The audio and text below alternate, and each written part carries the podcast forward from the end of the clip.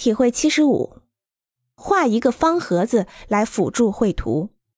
对于建筑有清晰的棱角，而且通常是直线型的，所以能够通过一些简单的线条来表现。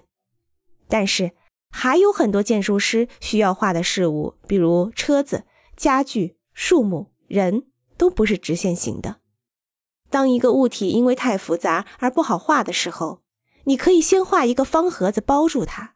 然后在那个简单的盒子里对物体进行细化。体会七十六，为设计留有余度。在设计初期，在保证满足项目要求的基础上，可以将空间面积扩大约百分之十，因为在设计过程中会产生一些额外的空间需求，比如设备用房、构造柱、储藏间、交通空间。墙的厚度，还有很多其他事先无法预料的因素。留有余度，不是说设计的越大越好，关键在于要抓住一个合适的度。